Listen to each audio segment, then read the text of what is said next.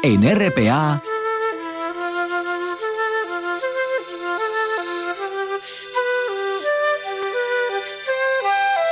Noche tras noche.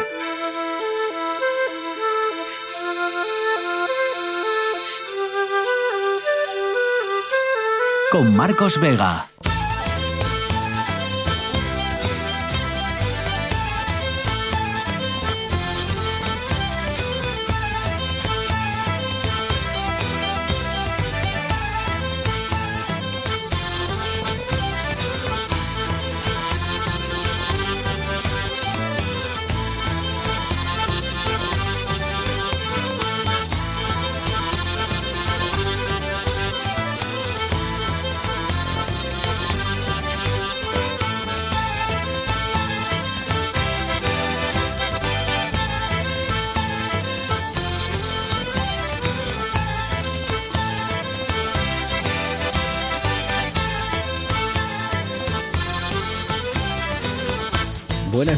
Noches, ánimo a los eh, seguidores del Oviedo Baloncesto y bienvenidos todos al espectáculo de la radio que continúa ahora en noche tras noche. 7.000 trabajadores afectados, 7.000. Es un expediente de regulación temporal, sí, pero siguen siendo 7.000 empleos de las plantillas de Echevarri, Sagunto, Lesaca y por supuesto y desgraciadamente también Asturias. Son las consecuencias de ese incendio del horno alto de Arcelor en Beriña que seguimos y les contamos aquí el miércoles durante toda la tarde y durante toda la noche. Juan Lorenzo al frente de la parte técnica, César Inclán está en producción, son las 10 y 22 minutos. Esto es Asturias y estas son, recuerden, las dos maneras que tienen de ponerse en contacto con nosotros a través del Facebook Noche tras Noche, espacio RPA o del Twitter arroba NTNRPA. Algunos sindicatos no las tienen todas consigo y quieren que la empresa que Arcelor explique bien el verdadero alcance del incendio del horno alto antes de que se tomen decisiones, dicen, prematuras. No sería la primera vez que la compañía aprovecha un accidente como este o alguna cuestión para exprimir aún más los beneficios a costa de sus empleados en Asturias. Bueno, la decisión que debe tomar ahora eh, Arcelor es si repara el horno, que debería haber durado hasta 2025, o sustituirlo ya por uno eléctrico. En definitiva, lo que parecía una transición feliz, ¿verdad? La descarbonización que aseguraba con una lluvia de dinero público, sí, pero aseguraba el futuro de la industria asturiana, pues ahora vuelven otra vez las dudas tras ese maldito accidente del miércoles. Todo eso sucede el día en el que otras dudas, esta vez las financieras, han llegado al sistema bancario europeo, en concreto al mayor banco alemán, el Deutsche Bank, que ha arrastrado en bolsa al resto de bancos europeos hoy en este viernes negro para las bolsas en Europa. Los líderes de la zona euro insisten otra vez, han insistido otra vez hoy, el sector financiero es resiliente, han dicho, ha hablado la propia eh, directora del Banco Central Europeo para decir que el sector bancario de la zona euro es resistente porque tiene, dice, posiciones sólidas de capital y liquidez. La señora Christine Lagarde. Y por último, todo eso sucede el día en el que una operación de la Policía Nacional ha detenido en Oviedo a seis menores de edad que integraban una banda violenta que cometía hurtos, agresiones y actos vandálicos. Se hacían llamar los Gangasita y se dedicaban a eso, a amenazar, a agredir y a robar sobre todo a otros jóvenes. Ese es el balance de este viernes que vamos a cerrar junto a todos ustedes y junto a César Inclán. César, buenas noches. ¿Qué tal, Marcos? Buenas noches. Cuéntanos qué noticia no le ha interesado a nadie en Asturias este día. El bosque comestible de Avilés, situado tras la Escuela de Idiomas, va a organizar mañana sábado entre las 11 de la mañana y la 1 de la tarde una sexta feria que dará la bienvenida a la primavera. Personas de diferentes edades van a participar en labores de plantación comunitaria y en un taller de huerto ecológico para fomentar la biodiversidad de los espacios verdes en la ciudad. Se trata de una actividad gratuita que no requiere inscripción previa. Está dirigida a familia y público en general y forma parte del programa municipal Avilés Verde, uno de los programas que el ayuntamiento impulsa y desarrolla de cara a la consecución de los objetivos de desarrollo sostenible incluidos en la agencia, perdón, en la Agenda 2030 de la ONU, en la que se promueve la regeneración y activación de espacios verdes comunitarios, impulsando la agricultura ecológica y la alimentación saludable. 25 sobre las 10 a esta hora y hoy, aunque una edición más reducida, vamos a abrir el Tú antes molabas. Acaba de comenzar la rueda de prensa de Mariano Rajoy y en estos momentos, ahora mismo, acaba de terminar la rueda de prensa. Cosas que pasan en Noche tras Noche. ¿Cómo sería la Junta General del Principado de Asturias sobre hielo? Vamos, ánimo. Vamos. Buenos días, yo voy llevos un, un texto de Este poema de- Solar Vamos. titulado Hay que seguir. ¿Dónde está? Sí, señor, sí, señor. ¿Dónde está? Debe estudiar más los Que temas. son las secuencias de pasos. ¿Dónde está? ¿Dónde está? Tengo memoria. Usted la tiene también, pero muy desmemoriada. ¿Qué medidas va a tomar la Consejería de Educación para evitar que los alumnos de primaria queden excluidos del sistema bilingüe debido a que no les correspondió la plaza en el sorteo? A usted, a usted no le oí nunca ni decir ye. Refiriéndome de forma más relajada a la vida de Brian, algunos podemos dedicarnos a preguntar qué ha hecho Roma por nosotros. Y seguiremos preguntándonos y debatiendo qué ha hecho Roma por nosotros. Bravo, bravo, bravo, qué seguridad, qué buenos los saltos, qué dominio, cuádruple, triple toe, cuádruple saltos y el triple axel y luego las secuencias de pasos. Qué nervios, Susana, qué Pues sí. nervios. Alguna se ha caído de la silla en el primer, en la primera combinación cuádruple, triple. Y viendo cómo ha ido avanzando este programa corto, ya estábamos pensando en la interpretación un 10. Pues son 27 ya sobre las 10. Abrimos, como les digo, el Tú antes molabas hoy con Amanda Grande. Amanda, buenas noches. Buenas noches. ¿Cómo Marcos, estás, ¿qué tal? Amanda? ¿Qué tal? Muy bien, muy bien, Me aquí alegro, estamos. me alegro. Aquí estamos. Edición reducida hoy, ¿eh? Va a ser breve pero intenso, porque hoy le vamos a dedicar el Tú antes molabas a la poesía. Nada más Por y nada fin. ¿eh? Sí. Sí, sí, por fin, por fin. Por fin, porque además hoy hemos, eh, hemos fichado, hoy hemos eh, congregado aquí a dos de los, al menos tres poetas que tenemos en el programa. El otro sería Diego Asenjo, y yo sé que Amanda Granda ha, ha escrito y has, y has publicado poesía, ¿no? Si no recuerdo Sí, mal. sí, sí, Sí. sí. pero bueno, era joven y alocada. ¿eh? No como ahora, ¿no? Claro. no, esto es, ahora soy una mujer de bien. Sí. Y, y Carolina Las Heras. Carolina, buenas noches. Buenas noches, Marcos. Que sé que escribe poesía, lo que no sé si has publicado. Creo que no, ¿no? Publicarlo. Claro, me he presentado tímidamente a un concurso pendiente de resolución y me doy por satisfecha. Pues nada, pues nada. Oye, ver, los mejores empezaron así también, ¿eh? O sea que... Eso es verdad, eso es verdad.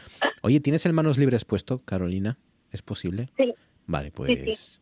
Pues si puedes quitarlo, si no hay riesgo de accidente o de tropiezo. problema, ya lo he cambiado. Ay, mucho mejor, mucho mejor. Bueno, venga, eh, ahora vamos con, con vuestras poesías, dos al menos ejemplos que habéis elegido. Antes, si queréis, hasta y media, decidme si habéis visto algo, queréis sugerir o proponer, algún libro que estáis leyendo, alguna serie de televisión, película que hayáis visto, algo que queráis sugerir o proponer, exposición, acto, ruta que sugerir para este fin de semana. Amanda, ¿tienes algo por ahí? A ver, es cierto que después de, de una moción de censura de la calidad como la que como la que hemos tenido esta semana, es difícil hablar de, de mejores guiones, ¿no? Mejores puestas en, en escena. Pero un poco también al tenor de eso, es que estoy, estoy volviendo a a ver ahora con conciencia, porque antes eh, pues lo veía pero era pequeño y yo creo que claro, no me enteraba mucho. Eh, series como Aida, por ejemplo, o, o Aquí no hay quien viva. Y claro, me estoy sintiendo, claro, no es una novedad, evidentemente, pero, pero sí que es cierto que, bueno, en aquel momento en el que lo ponía, pues obviamente no, no me enteraba mucho y ahora me parecen guiones fascinantes y, y, claro, tan, tan actuales aún, que, Sí. que es muy interesante. Y es interesante ver también ciertas cosas que se han cambiado, como cómo se trata el tema de la homosexualidad, ¿no? Y demás, que parece que, que, que incluso aunque fuese una caricatura, todavía estábamos muy lejos de, de tenerlo tan normalizado como, como ahora, gracias a Dios. Es verdad, es verdad. Eh, a mí me hace muchísima gracia, eh, pero muchísima, más que toda la serie entera, las tomas falsas de la que se avecina. Me, Ah, claro, bueno, la que se avecina es otra. Sí, sí, la que se avecina o aquí no hay quien viva. Bueno, no sé cuál. Hay una que al final de los capítulos muchas veces ponían las tomas falsas. Y, y la verdad es que lo, lo pasan pipa. Lo pasan pipa. Eh, es normal, porque para supongo que para hacer una comedia, aparte del trabajo ¿no? que, que- que lleva, pues también habrá ratos de pasarlo muy bien y, y se ríen mucho. Se ríen mucho.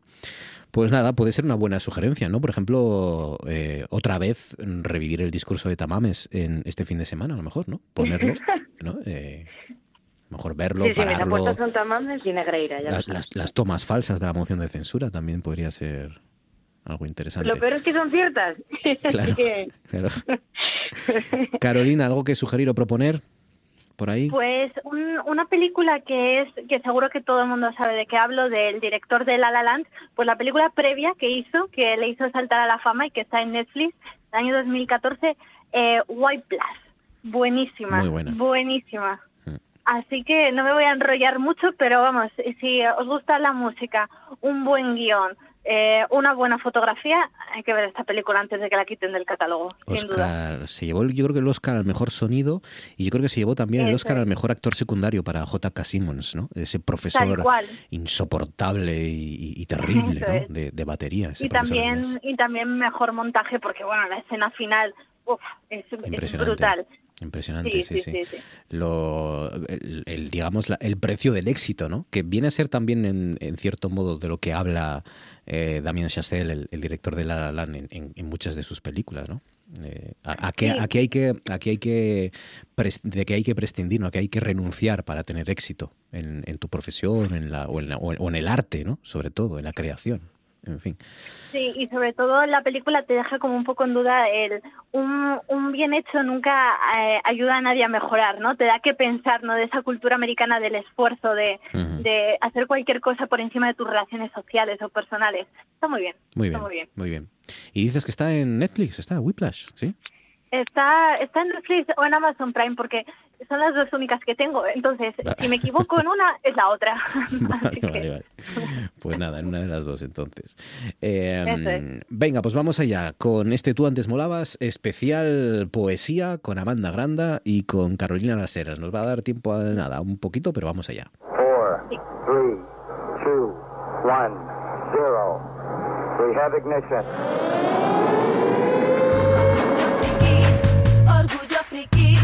Orgullo friki, no tengas vergüenza. Pues se confirma, es Netflix, ¿eh? Donde está eh, nos lo dicen por aquí, es Netflix. Ahora mismo, donde está la película que les propone Carolina Las Heras. Venga, Amanda, ¿cuál es tu primera elección? ¿Qué has elegido en este especial Bien, pues poesía? lo cierto es que es tan, tan, tan apasionante y tan amplio este tema que, claro, mm, me lo quitan de las manos. ¿eh? La verdad me, me, me gustaría decir muchos autores más o, o señalar varios poemas, pero antes de, de decir mi primera selección, me gustaría recomendar, porque no nos, no nos, da, no nos da tiempo recitarlos, pero a tres eh, poetas asturianos que además eh, están consagrados a nivel nacional que son Jaime Martínez, Rodrigo Olay y Laura Ramos.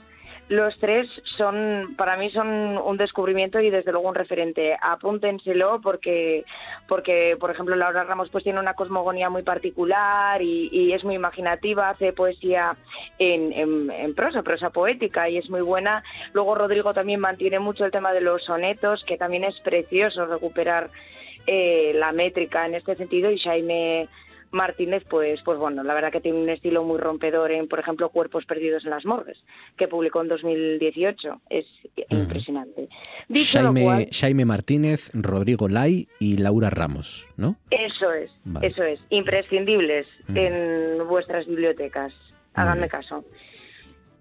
Bien, dicho esto, el primer poema que seleccioné se llama Espergesia, que es de César Vallejo, fue un, un autor, un poeta peruano, que en este caso, bueno, este poema lo escribió eh, cuando se fue a París, que bueno, en aquel momento, pues, eh, pues bueno, estaba buscando algo más de reconocimiento, digamos, no hacerse un hueco en el, en el mundo literario. Y dice así, Adelante. yo nací un día que Dios estuvo enfermo.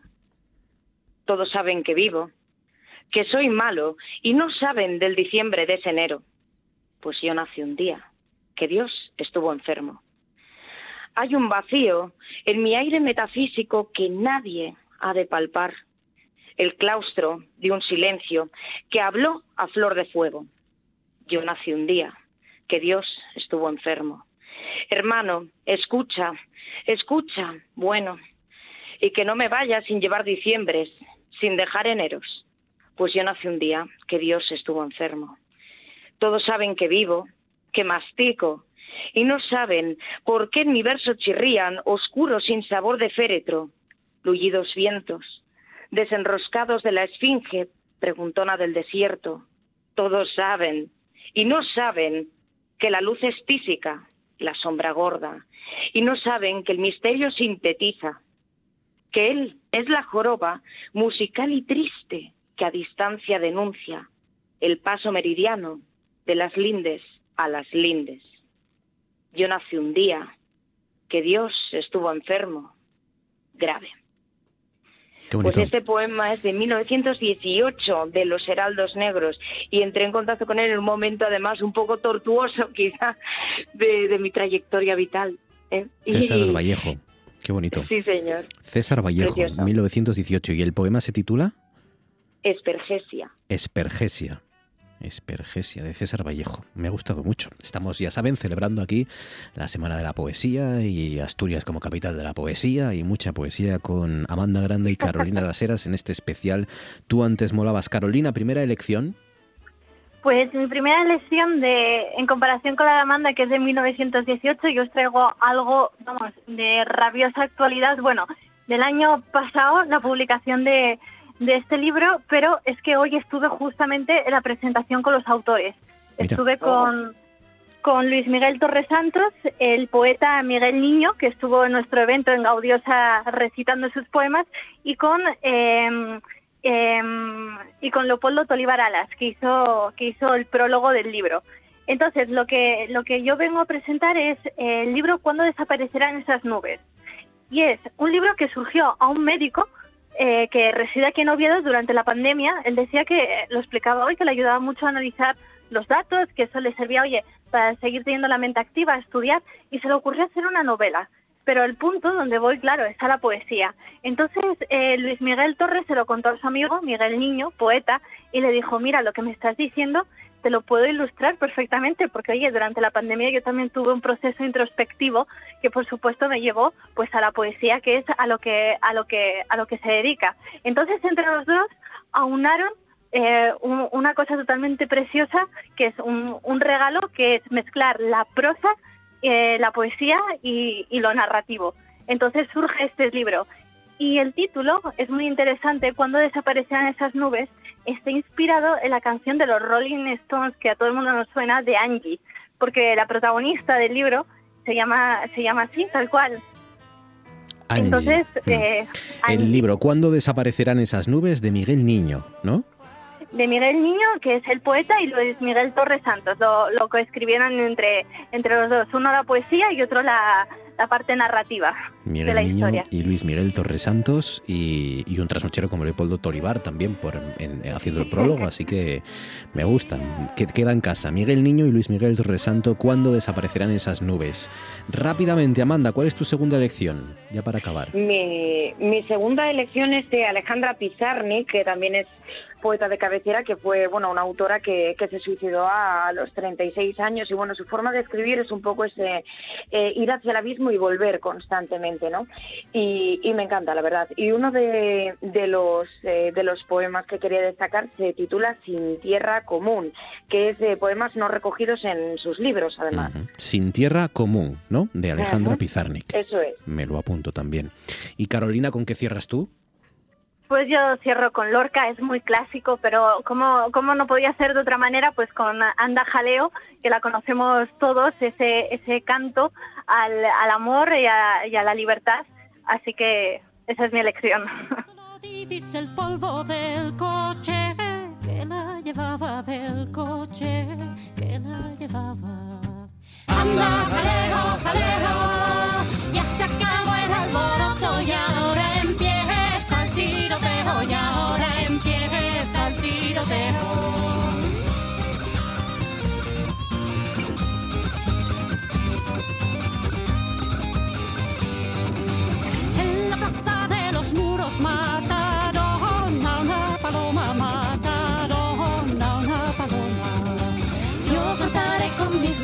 las flores de su corona, Pues muchos nombres ¿eh? nos llevamos esta noche. Alejandra Pizarnik, eh, César Vallejo, Luis Miguel Torresanto, Miguel Niño y, y creo que ya está. creo que está. Y bueno, y Lorca, claro, por supuesto, que, que me faltaba. Gracias a dos también poetisas como son Amanda Grande y Carolina Laseras. Gracias a las dos compañeras, ha sido un placer como siempre. La próxima vez con más calma, más tiempo y, y más poemas y más lo que queráis, ¿vale? Tenemos y me que repetir. con la miel en los labios, ¿eh, Marcos? ¿Por qué? ¿Por qué? ¿Qué- ¿Algo más Claro, tenías? porque se, se hizo Claro. tan corto Es verdad. y tan intenso. Es verdad, es verdad. Pero así es este programa, Amanda, ya lo sabes. Así, así es la poesía, breve e intensa. Exacto. Cuidaos, compañeras. Un abrazo fuerte. Gracias. Noche tras noche.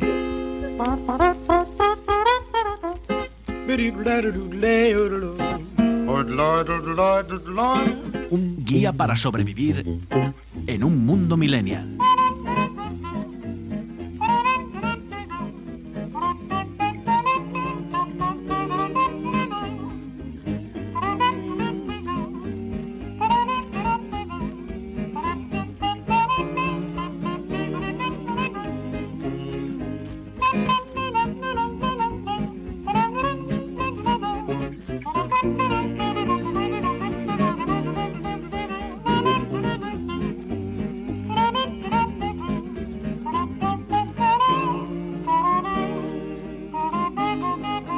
Hay un nombre que, ocupe siempre un primer puesto y una referencia en la música de los jóvenes desde hace ya, iba a decir meses, desde hace años, ¿no?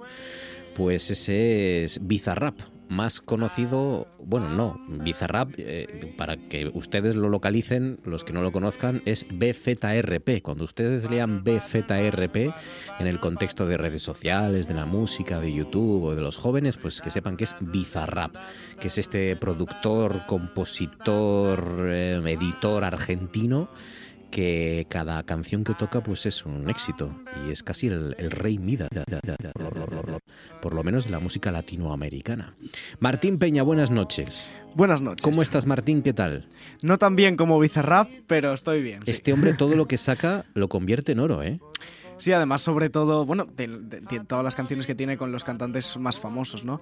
Pero sí que es verdad que, sobre todo después de, la can- de sacar la canción del verano, este verano, de pegar el pelotazo. Fíjate, yo lo conocí con, eh, con- iba a decir Nelly Furtado, no, ¿cómo se llama? Eh, esta otra cantante que no sé si es también argentina, yo creo. Eh, bueno, no me acuerdo. Eh, luego salió el tema de Quevedo el verano Hmm. pasado, que ahí ya fue, ya que, que ahí ya fue donde se acabó de conocer. reventó todas las listas y los récords. Y muchos lo conocieron con Shakira. Los que quedaban todavía sin conocerlo lo conocieron con el tema de Shakira, ¿no? Hmm. Que también en la, lo- la, contó, la cantó con él.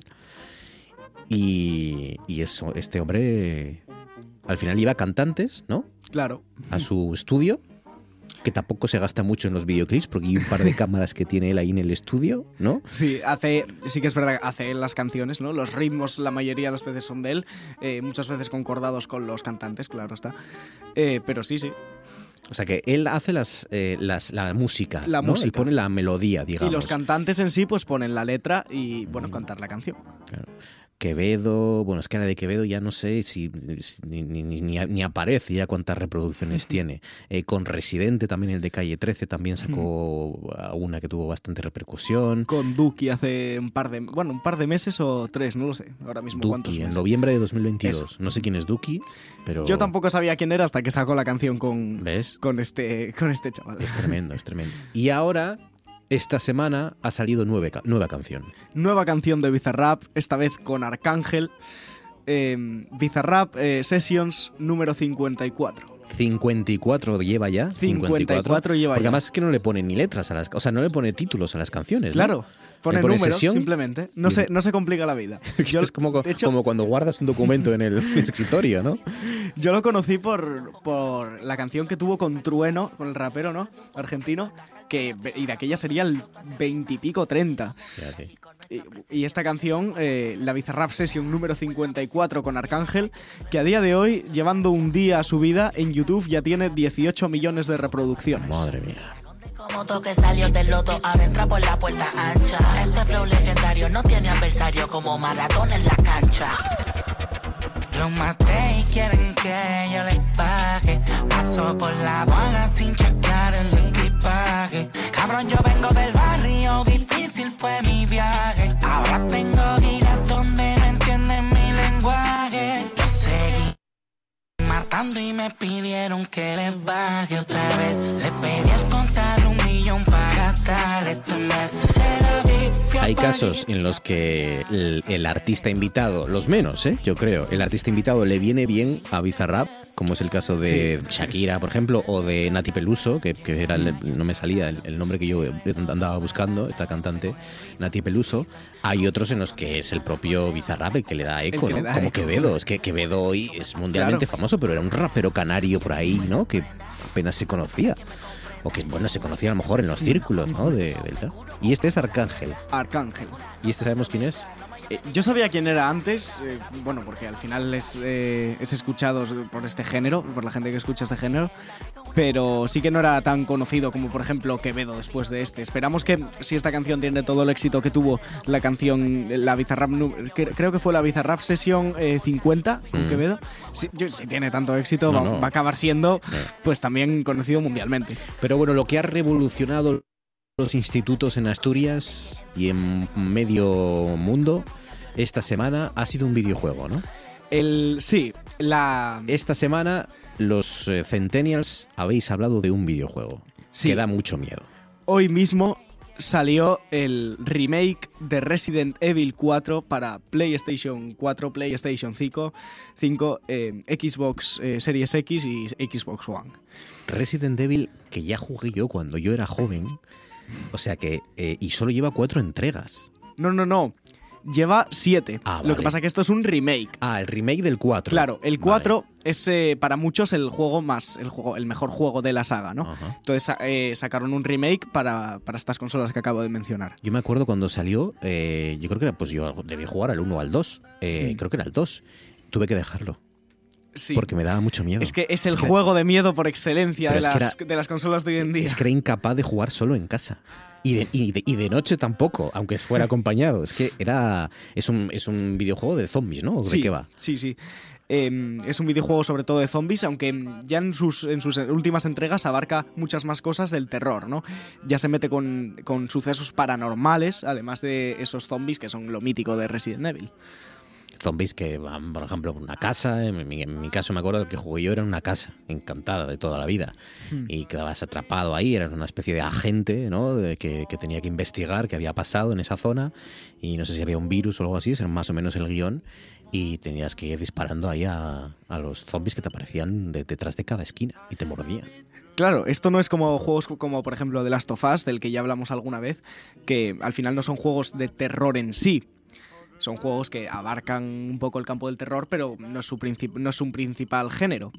En, en esos juegos, pues tú estás jugando y aunque tengas miedo de algo, sabes que no va a haber un susto sí o sí. Tú estás jugando Resident Evil y ya tienes que estar mentalizado que te vas a llevar cuatro sustos por hora, como mínimo. Seguro, Eh, o sea, tú en esto estás jugando y ya tienes que estar mentalizado para pasar miedo. Porque, Porque si, no pasas, si no pasas miedo, no eres humano. Porque además eh, está jugado, bueno, no sé el 4, pero eh, es verdad que está jugado, o sea, tú eres, la cámara es subjetiva, tú eres los ojos del protagonista, ¿o no? O- no, o- este juego en este caso es en tercera persona. Ah, vale. O sea, tú estás, como la cámara está como detrás del, del, del- Mm. Sí. del muñeco, ¿no? Del, Sí, sí.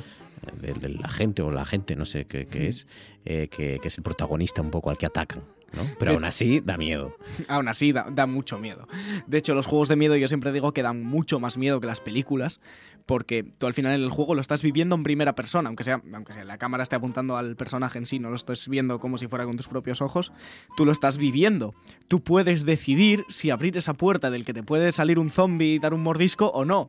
Y claro, eh, esa es mucha más responsabilidad que viendo una película que tú simplemente ves lo que hace un protagonista y bueno, pues le dices que no lo haga, pero la- lo va hacer igual. No te hace caso. Claro, en, en este caso de los juegos, pues en los videojuegos, salvo que te comas una cinemática, eh, va- al final eh, va a estar- va- el personaje va a hacer lo que tú quieras. La cinemática es cuando te plantan un vídeo, ¿no? Sí. Que no, ahí no puedes hacer nada y tienes que quedarte a verlo, ¿no? Pero sí es verdad Hmm. que la, la experiencia es mucho más inmersiva por eso, porque tú decides no solo abrir o no la puerta, sino a qué velocidad abres la puerta, a qué velocidad vas por el pasillo, y entonces pues te puede salir una mano una, o una boca de estas de, de zombie para morderte. Pues eh, el Resident Evil 4. Entonces merece la pena. ¿Has jugado?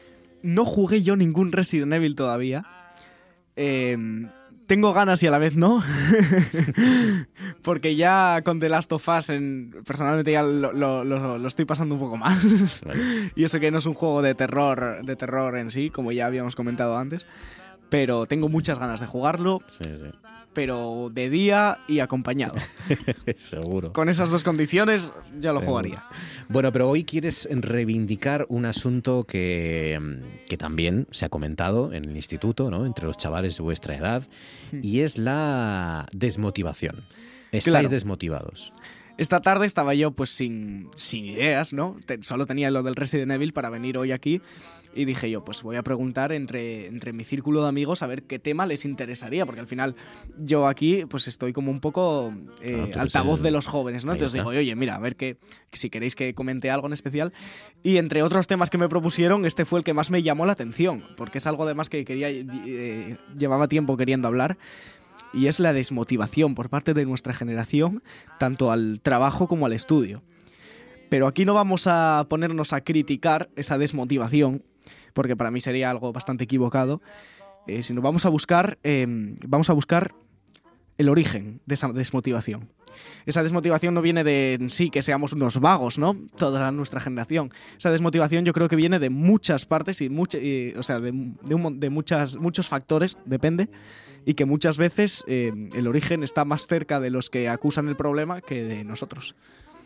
¿Más cerca de quién, por ejemplo? ¿Del sistema educativo? de- Efectivamente, ahí quería llegar yo. ¿Sí? Sí. Por ejemplo, eh, bueno, eh, esto ya sería irse un poco por las ramas, pero yo creo que el sistema educativo hoy en día no está hecho para no está hecho para motivar a motivarnos, ¿no? A- por- sí, bueno, ya poniéndonos aquí eh, reivindicalistas, ¿no? Sí. sí, sí, por mí Me fuera. gusta el término reivindicalista, me encanta. Sí, por mí fuera yo, de los cuatro años de eso, haría eh, dos o por lo menos uno que fuera única y exclusivamente dedicado a encontrar lo que te gusta.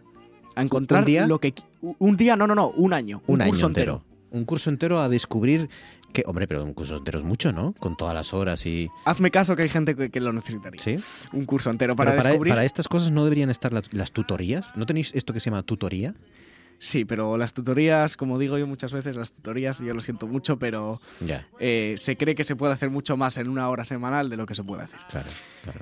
Entonces yo dedicaría un curso entero a descubrir lo que nos gusta, porque al final nos hacen decidir ya con 16 años Eso es una locura. por dónde ir Eso es una locura. sin habernos dado herramientas para descubrir lo que nos gusta. Tienes toda la razón. ¿Cómo voy a saber yo si me gustan las ciencias o las letras si nunca me han dado herramientas para experimentar qué me gusta más?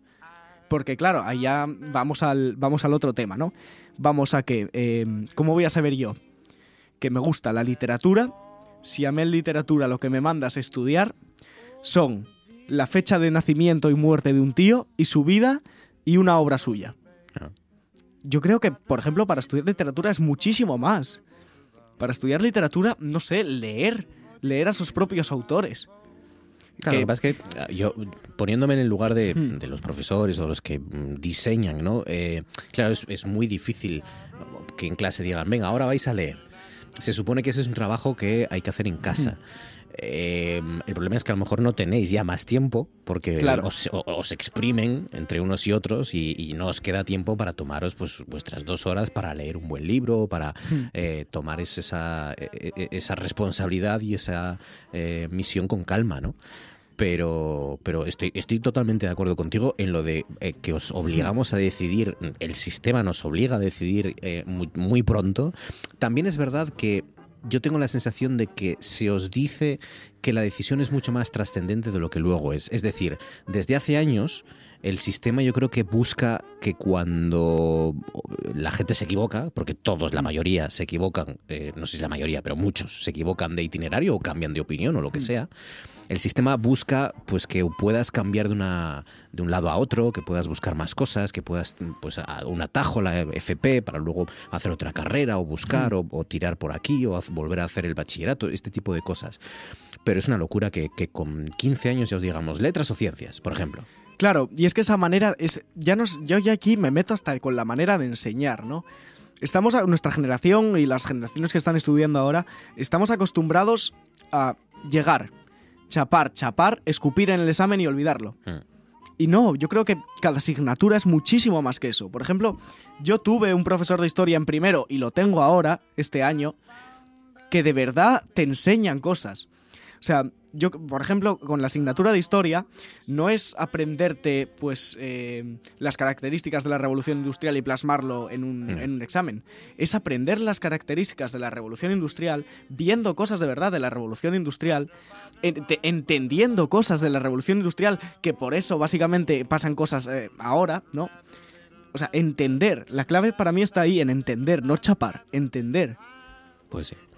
Pues sí, eh, tengo la sensación de que por ahí van los tiros también. ¿eh? Creo, quiero decir que creo, vamos a ser optimistas, Martín, en que los de arriba se han dado cuenta. Otra cosa es que les cueste eh, saber eh, cómo cambiar todo esto, porque, porque es verdad que, es, que, es- que hay que cambiar muchísimas cosas. de- de- de- desde la base hay que empezar a cambiar el sistema educativo.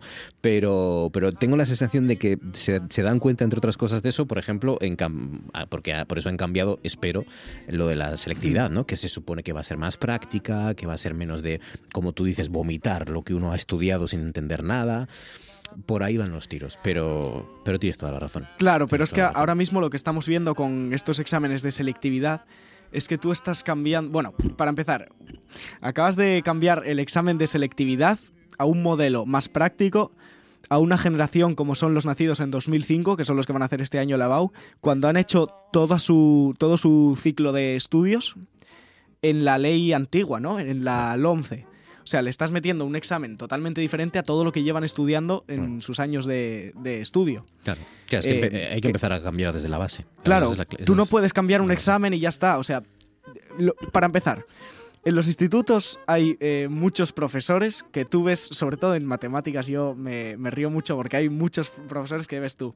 Estos son ingenieros que llegó la crisis de 2008 y no sabían qué hacer, entonces se hicieron el máster de profesorado y a salir no para adelante. No seas tan cruel, hombre, alguno habrá, pero, pero bueno, hombre. o unos, sea, unos, unos cuantos. A, a serán mí me han- vocacionales. serán a- a mí me han vocacionales. tocado un par de ellos. Sí. Y, y bueno, pues nada, eh, me gusta ese tema, ¿eh? Hay que tratarlo más veces porque, porque sí, porque es verdad que no podéis estar desmotivados y además es que, Coimes, es que tú eres el ejemplo de que se, no- se- se os puede motivar y estáis deseando, ¿no? Eh, estar Mm. motivados y tener ganas de aprender lo que os pongan por delante si es que lo hacen atractivo, claro. Bueno, ¿con qué canción cerramos hoy? Zeig Ditch, de Ramstein.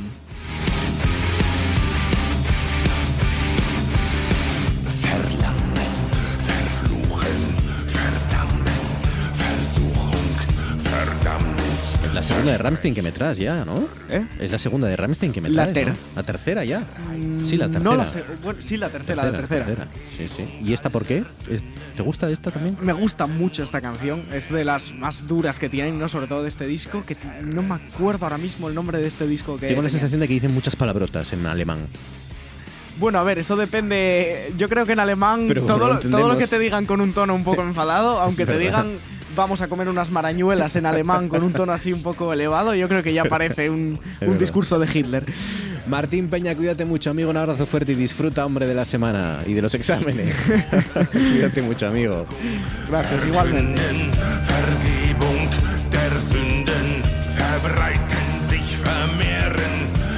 Pues con nuestra guía Centennial cerramos. Esto ha sido Noche tras Noche. Disfruten del fin de semana. Les espero el lunes, como siempre, a las 9. Hasta entonces.